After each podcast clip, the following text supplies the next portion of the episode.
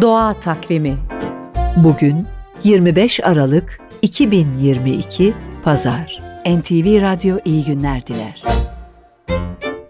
Lotus ya da nilüfer çiçeğinin köklü çamurlu ortamda olduğu halde yaprakları çok temizdir.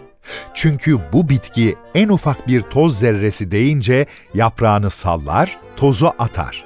Aynı şekilde yaprağa düşen yağmur damlalarını da silip atar.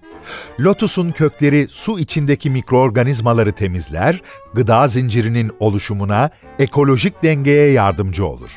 Bu özelliğinden dolayı mitolojide temizliğin, saflığın sembolü olmuş, yaprakları da mimari süslemelere ilham vermiş. Türkiye'de İstanbul, Bolu, Konya, Sapanca gibi birçok bölgedeki göllerde lotus doğal olarak yetişiyor. Doğa Takvimi